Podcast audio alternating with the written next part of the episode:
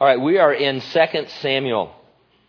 We're in the middle of chapter 12. We're going to look at verses 16 through 23. That's our text this morning. 2 Samuel chapter 12, verse 16 through 23. The topic we'll find there is this.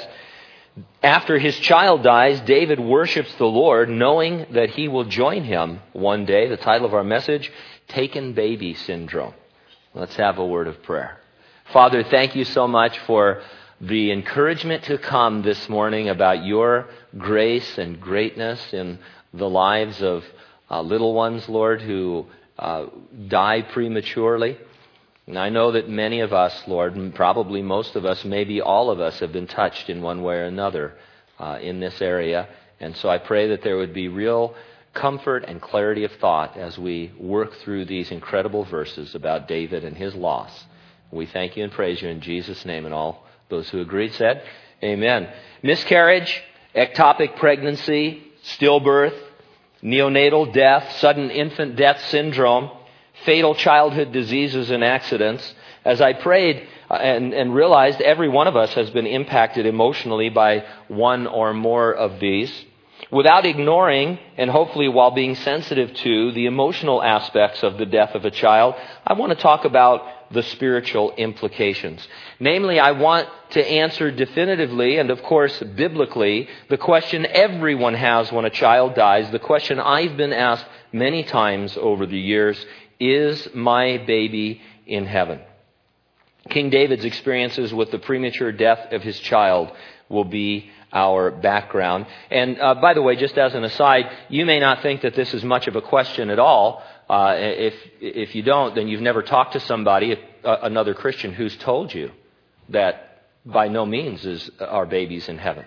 Uh, because there's no basis for which they can be saved. And there are a, a lot of Christians who believe that, or who will tell you, hey, we just don't know. We're in the dark about that. Uh, and, and so maybe that's never been your experience.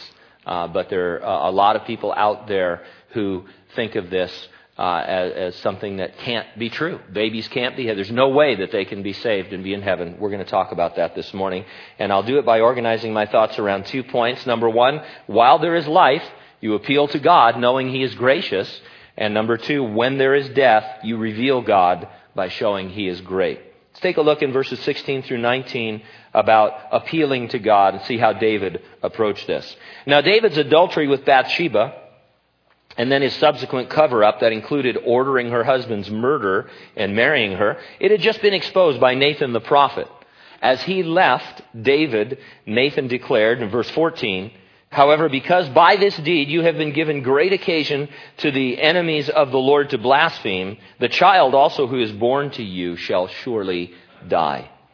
Now, how do we deal with the fact that the Bible attributes the sickness and death directly to the Lord? Isn't that a little harsh? Well, it's just like us to shift the blame. I'm not saying that there isn't an interesting and important theological discussion to be had, but the real focus ought to be on the fact that our sin often brings consequences upon an innocent party. It was David who had brought this upon his son. Behind all of our questions and complaints about human suffering is the fact that Adam and Eve brought sin into the world in their disobedience in the Garden of Eden. From the moment they sinned, God has been working to redeem what they forfeited. He has a masterful plan that involved God becoming man in the person of Jesus Christ in order to take our place by dying on the cross. All those who trust in Jesus as their Savior from sin are redeemed. They are saved. But the world itself, itself still waits for the final redemption, and thus sin still exists and brings with it many terrible consequences. Uh, people say, well, you know, where was God? Why doesn't God do something? God is doing something. He has done something. He's come in the person of Jesus Christ, died on the cross so that he could restore what was broken by sin in our personal lives and then ultimately in the universe that he created. Now, the consequences of David's sin begin to play out in verse 15. Then Nathan departed to his house, and the Lord struck the child that Uriah's wife bore to David, and it became ill. David therefore pleaded with the child, with the, uh, God, excuse me, for the child, and David fasted and went in and lay all night on the ground. It's probably best to jump ahead and read David's own commentary and explanation for his actions. It's in verse 22. He said, While the child was alive, I fasted and wept, for I said, Who can tell whether the Lord will be gracious to me that the child might live? But I thought God said he was going to kill the child. Well, he did, but David appealed to God's gracious nature to show him mercy instead. If you're reading the Bible, God sometimes seems to change his mind. For example, a little later in the history of Israel, King Hezekiah falls ill. The prophet Isaiah comes and tells him to put his affairs in order because he is going to die.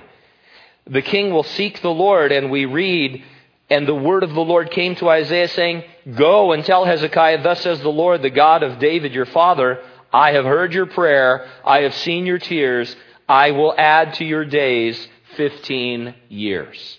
On another occasion, God will send a reluctant Jonah to the Assyrian capital to tell the residents of the wicked city of Nineveh that their destruction was imminent. After the preaching of Jonah, they repent and God relents from his judgment. God doesn't change his mind. He simply acts in ways that are consistent with his nature. And so looking at Nineveh, God says, that's it. I'm going to judge Nineveh. It's all over. They repent. Well, that's consistent with God who previously has revealed himself as a God of grace, as a God of mercy, as a God of forgiveness. And so he says, Well, I have to judge your sin. And then they appeal to God. They say, We're sorry. We repent. We believe you. And he backs it up a notch and he says, Okay. That's consistent with who I am. This is what I actually want to do. Children of Israel, God said, Go in there, I want you to kill all the people that dwell in that land. Wipe them out. They're all sinners. They all deserve judgment. And then along the way, people like Rahab end up getting saved. And it's completely consistent with the grace and the mercy of God. So God doesn't really change his mind. From our perspective, it seems like he changes his mind, but really he just acts according to his nature.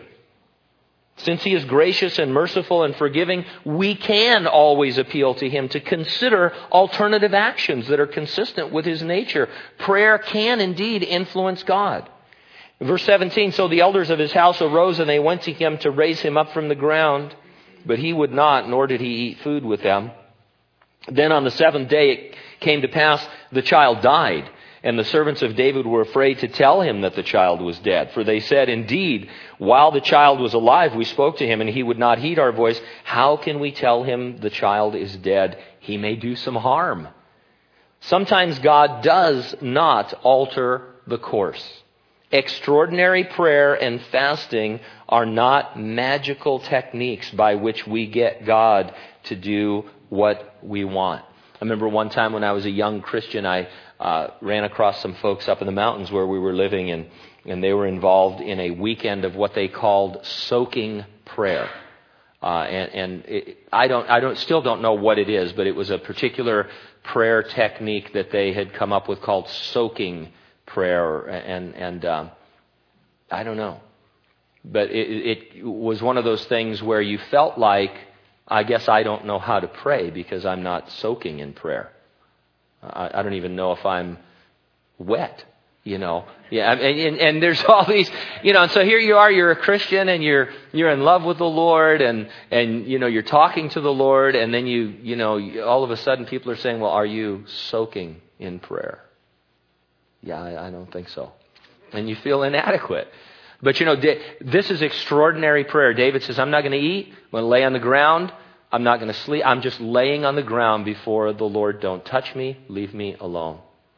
Uh, it was extraordinary. And he had repented. It doesn't get any better than that. In this case, extraordinary measures did not uh, alter the course that God was on.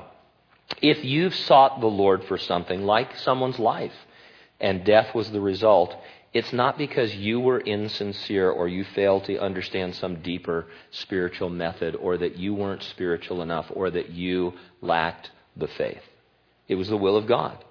We could go so far as to say that God's choice in the matter was the one he deemed to bring the most glory to himself, even though often we do not see it that way at the time. We're going to show this in just a minute. Then was all your praying and fasting for naught? Well, no, because it prepares your heart for God's eventual outcome. It aligns you with the will of God. Now, the child died, it says here, on the seventh day. Was this seven days after the announcement he would become sick, or was this the seventh day of the child's life? Well, many commentators take it to mean it was the seventh day of his life. If so, it's a very interesting point to be made. On the eighth day, a male Hebrew child would be circumcised as the sign of God's covenant with his people. David's child fell one day short of circumcision. It was a reminder to the king that within God's unconditional covenant promises to Israel were many that were conditioned upon obedience. The enjoyment of God's covenants with Israel depended upon obedience.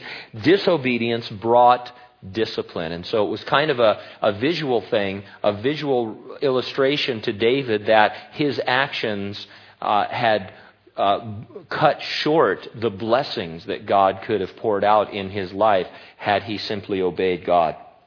Now the child died, and David's servants did not know how to approach him with the news. By the way, there's, there's a whole separate study in here just about grief counseling. Uh, no one, first of all, David's grieving. He's on the ground. They try and get him up. Then, when he's done grieving, they, they try and do something. They can't figure David out at all. They have in their mind some idea of what David should be doing and how he should be reacting. Uh, and I think what we need uh, to learn from this uh, is that we need to be very careful in dealing with people in grief because uh, everybody grieves differently. But uh, here the child died and they didn't know what to do. Verse 19, when David saw that his servants were whispering, he perceived that the child was dead. Therefore David said to his servants, Is the child dead? And they said, He is dead. Now, David could tell something had happened. I want you to note the clear and direct language used by both David and his servants. They used the word dead. David said, Is my child dead? And they said, The child is dead. They didn't try to soften the blow with a euphemism for death. I remember one time uh, while I was working as a chaplain, uh, a doctor here telling a woman that her husband, who had been brought to the ER by ambulance, had died, but instead of using the word died or dead, he told her, Your husband is in a better place. She asked him where, because she took it to mean that he had been transferred to another hospital uh, that had better facilities and people with a little bit more tact uh, and stuff. And then I think I stepped in and said, "No, your husband is dead." That's what he means. He goes, "Oh yeah, he died. Uh, there was no hope for him." And uh, it, it, you know, so a lot of times people, you know, you, you're trying to be nice, you're trying to be kind. You know, they're in a better place. Uh, you know, there's a lot of different ways that we talk about people dying. The best thing to do is just tell somebody, you know, this person is dead. They died. They were killed. So that we're clear about what's going on.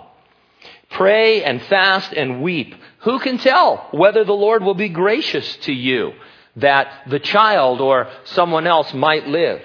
But in the case of David, Bathsheba, and their son, God decided his glory would be more on display in the infant's death. And so we see in verses 20 through 23, when there is death, you reveal God by showing he is great.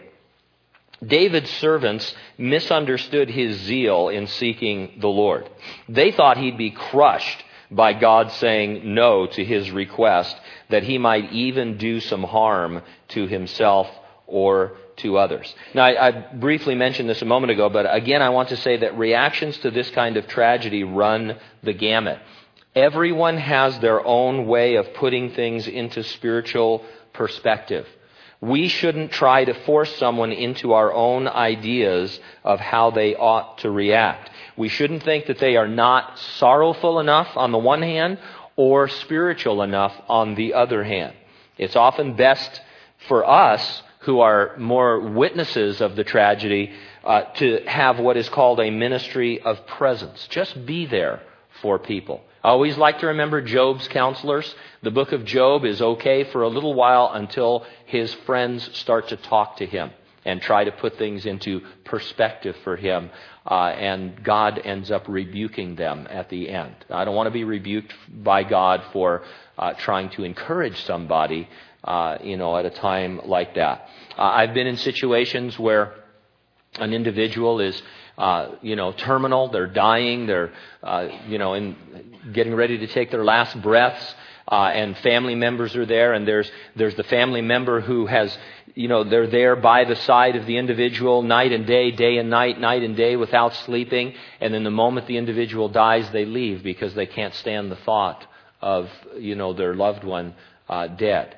Uh, meantime, the brother, the sister, the aunt, the uncle, whoever, they're outside. They don't want to see the suffering. They come in immediately upon the death of the individual and spend time with them after they died. And you and I, we have opinions about that. I have a strong opinion about that, but it's none of my business how people want to deal with death. There's no right way. Some people fall apart. Some people seem more stoic about it. They fall apart later. And so we need to be careful as Christians because a lot of times we want to project onto people how they ought to be acting and reacting based on, you know, what we believe as Christians. And, um, it, you know, it's really not a time for uh, philosophizing and preaching. It's a time just to be present and to help people through and, and, all. Uh, and uh, you know, David's laying on the ground, and his servants say, "Hey, we're going to grab him and get him up." He, he said, "Hey, don't touch me. Don't touch me. I'm staying on the ground." I've been in situations before where everybody wants to hug, everybody wants to touch all the time. Some people they don't want to be touched when they're grieving.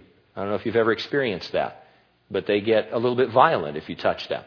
Uh, and so it's, it's a, it's a it, these are things people aren't really ready for. We shouldn't have to go through these things. They're tragedies, they're, they're horrible. But we can cut each other some slack and say, look, everybody's going to react differently. There's no use us getting mad at each other or judging one another for what's going on here. Let's just be present and try and get through this.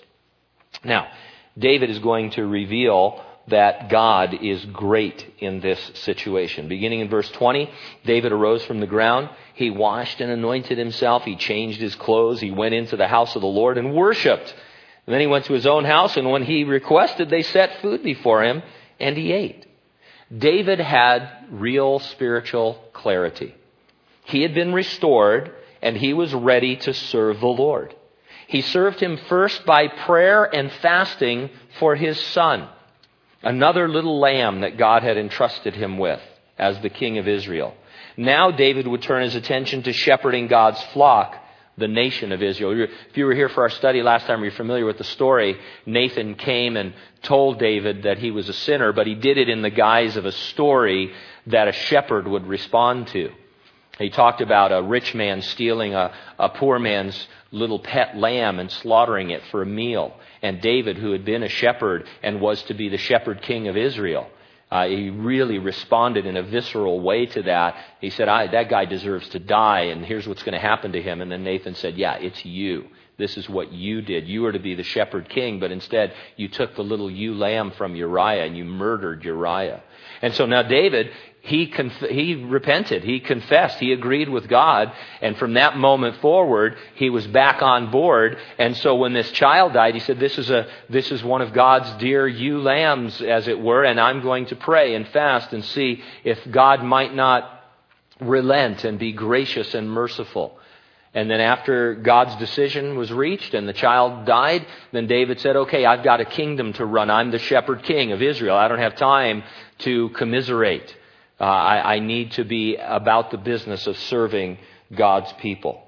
verse 21, then his servant said to him, What is this? You fasted and wept for the child while he was alive, but when the child died, you arose and ate food. And he said, Well, while the child was alive, I fasted and wept for. I said, Who can tell whether the Lord will be gracious to me that the child may live?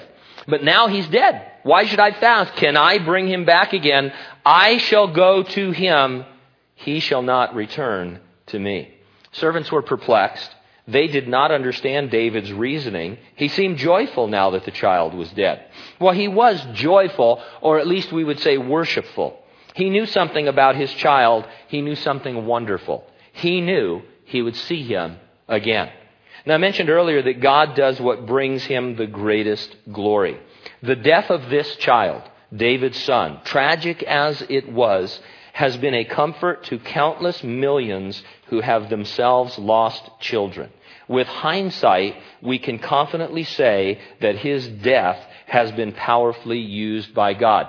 If you're David, if you're Bathsheba, you don't really fully understand the weight of what God is going to do, not through the life of this child, but through the death of this child.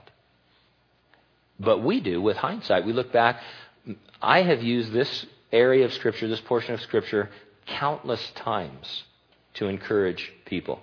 Even Christians who right now would say, if you ask somebody, do you believe that if your child died, he or she would go to heaven? They say, absolutely, of course, because, you know, God is so good and God is so gracious and because of this scripture and that scripture and all. And then their child dies and they have doubts and they have fears because the devil doesn't care. He's happy. He's excited that your child is dead and that your life is topsy turvy and he comes in and he hammers you. He's not going to leave you alone. And to be able to go to someone and say, David declared that his child was in heaven, absent from the body and present with the Lord, as it were. It's a tremendous encouragement from the scriptures that is necessary at that time. And, and so, really, God said, This is going to, this is going to bring me glory. This is going to bring countless millions of people comfort. Now, a lot of times, we try to put death into perspective, uh, kind of in our immediate life uh, you know, we say, well, why did this person die? You know, their death can't be in vain. Let's do something to, so that we can show that their death wasn't in vain. And if that's led by the Lord, that's fantastic. Sometimes you have to wait and look down the road. And maybe sometimes you won't even know how this death brought glory to God. But you have stories like this to show that God only always does what is good and what brings the greatest glory to Him and comfort to people. Now, David said, I shall go to him, but he shall not return to me. We're saying it is a declaration that the child was immediately with the Lord at death.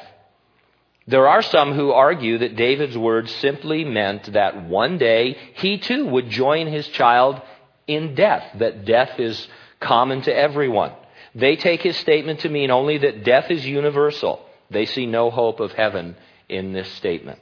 Well, this makes no biblical sense. First, the clear context of his statement indicates he expected to be reunited with his child. His joyful actions indicate he expected to be reunited one day, not just in death, but in eternal life. I mean, you really wouldn't come to that conclusion from reading this. If you looked at what David did, you wouldn't say, well, David just knows that he's going to die too. We're all going to die. If you're in Ecclesiastes, maybe that's, that's kind of the tone of that book. Now we're all going to die. What's the difference? Vanity, vanity, you know. But David says, okay, let's get up. Let's get about the business of life. Let's be joyful. Let's worship. He has a real attitude about what just happened. Second, if you require further proof that David was joyful about a future heavenly reunion, we can discuss David's reaction to the death of another one of his sons a little later on, his son Absalom. Absalom, as a full grown man, rebelled against David and sinned terribly. When he was killed, David was grief stricken. He wept bitterly, even wishing he could have died instead of his son. David had a very different, a very severe reaction to the death of Absalom. Why is that? I believe it's because David was not at all sure of Absalom's relationship with God. He wasn't, you know, he, he didn't, when he heard that Absalom died, he didn't say, oh well, He's with the Lord. I'll see him again someday. No, he wept. He was grief stricken. He said, I wish I had died. It's, it's the attitude of a person who sort of suspects that the other person didn't really know the Lord. And in their death has a very different destiny. And so the contrast in David's reactions to the deaths of these two boys communicates that he absolutely believed he would be reunited with his infant son. Verse 23 must be understood as a declaration that David's son preceded him to heaven. Now, technically, he preceded him to the place Jesus would later call Abraham's bosom, where the spirits of the Old Testament saints went to be comforted as they awaited the coming of the promised Savior. Although this passage by itself speaks volumes to us, it's not the only reason we would confidently declare that children who die go to be with the Lord. Let me survey some other things that point us in this same direction. Jesus gave an extra measure of attention to children while he was on the earth. He claimed they had a place in his kingdom and even used them to illustrate the character of a person who would enter the kingdom. He often took little children in his arms and blessed them. Here's one such passage, Mark 10, 13 through 16. They brought little children to him that he might touch them, but the disciples rebuked those who brought them. But when Jesus saw it, he was greatly displeased and said, Let the little children come to me, and do not forbid them, for of such is the kingdom of God. Surely I say to you, whoever does not receive the kingdom of God as a little child will by no means enter it. And he took them up in his arms, and he laid his hands on them, and he blessed them. Now, here's another thing to consider. This is kind of a mind blower. There's at least one example in the Bible of an unborn child who was saved. In the case of John the Baptist, we read of his actual possession of salvation in his mother's womb before he was born. In Luke 1:15, the angel Gabriel predicts that John would be, quote, filled with the Holy Spirit while yet in his mother's womb. Theologian Wayne Grudem comments, and I quote, We might say that John the Baptist was born again before he was born. It's crazy. In the case of John the Baptist, we see that a child in the womb, though human and the inheritor of a sin nature, was definitely saved.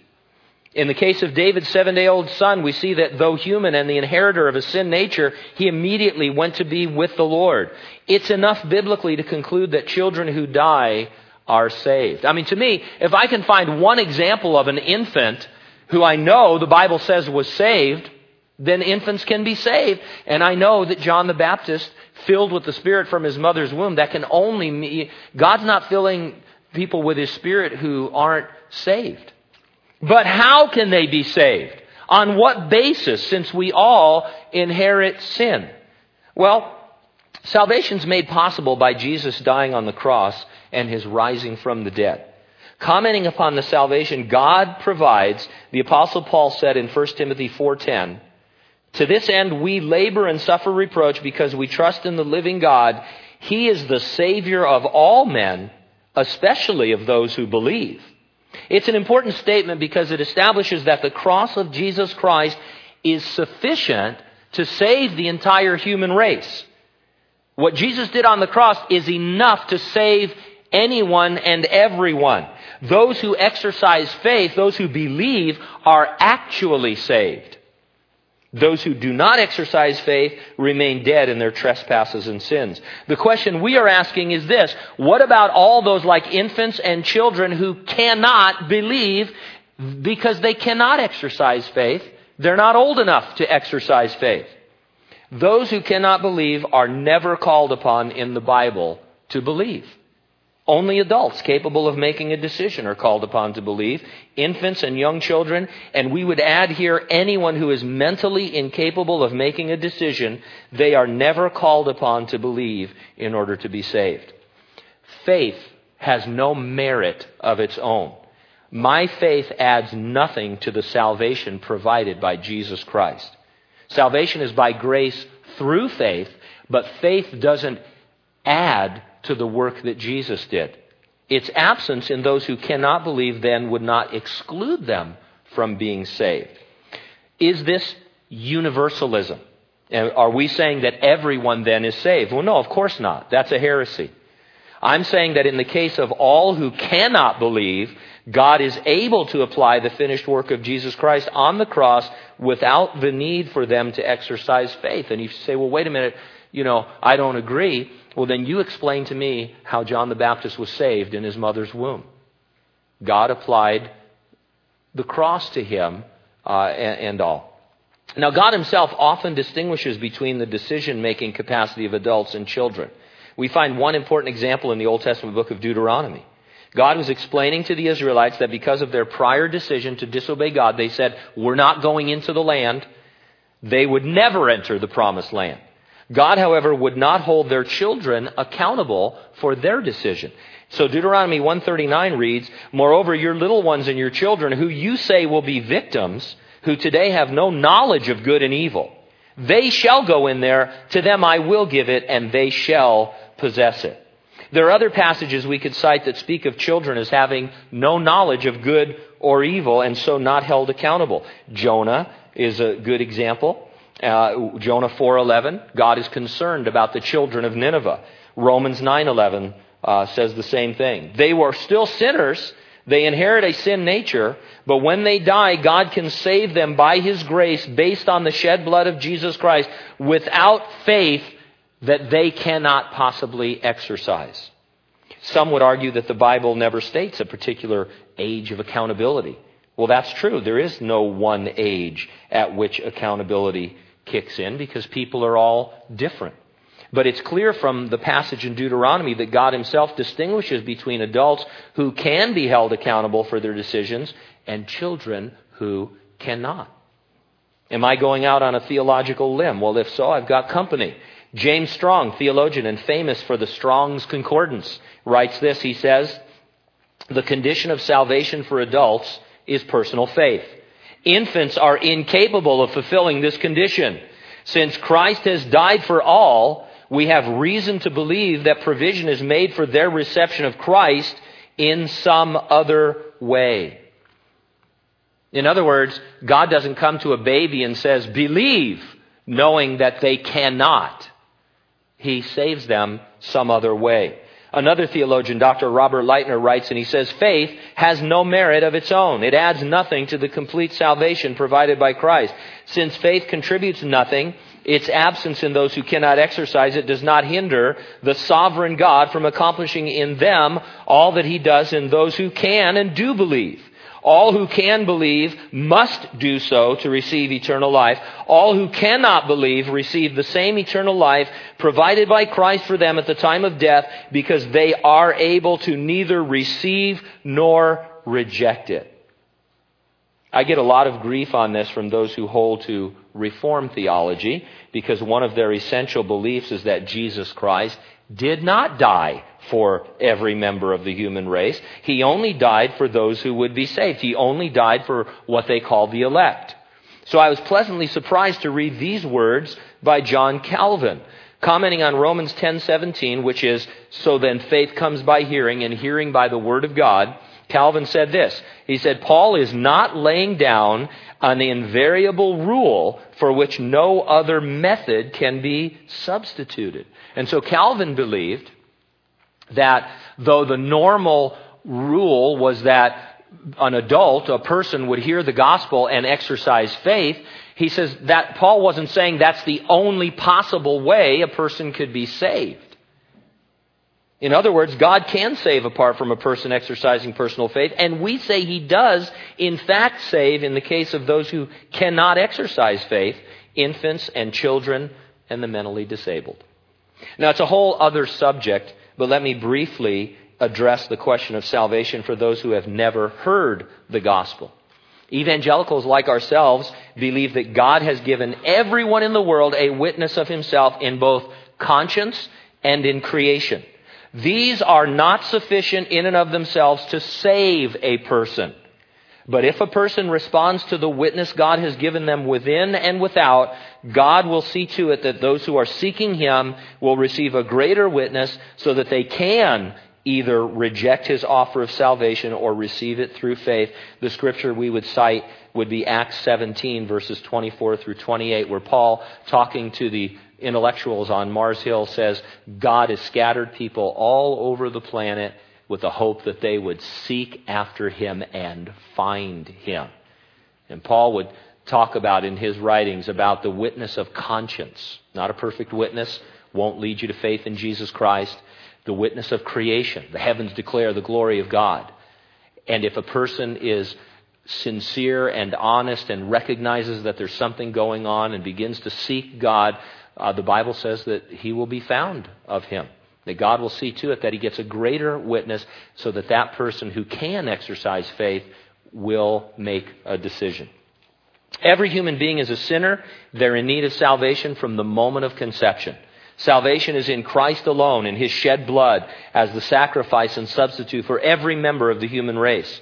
Those who can discern between good and evil, who are capable of choosing, are held accountable. They must exercise faith to receive God's free gift of salvation.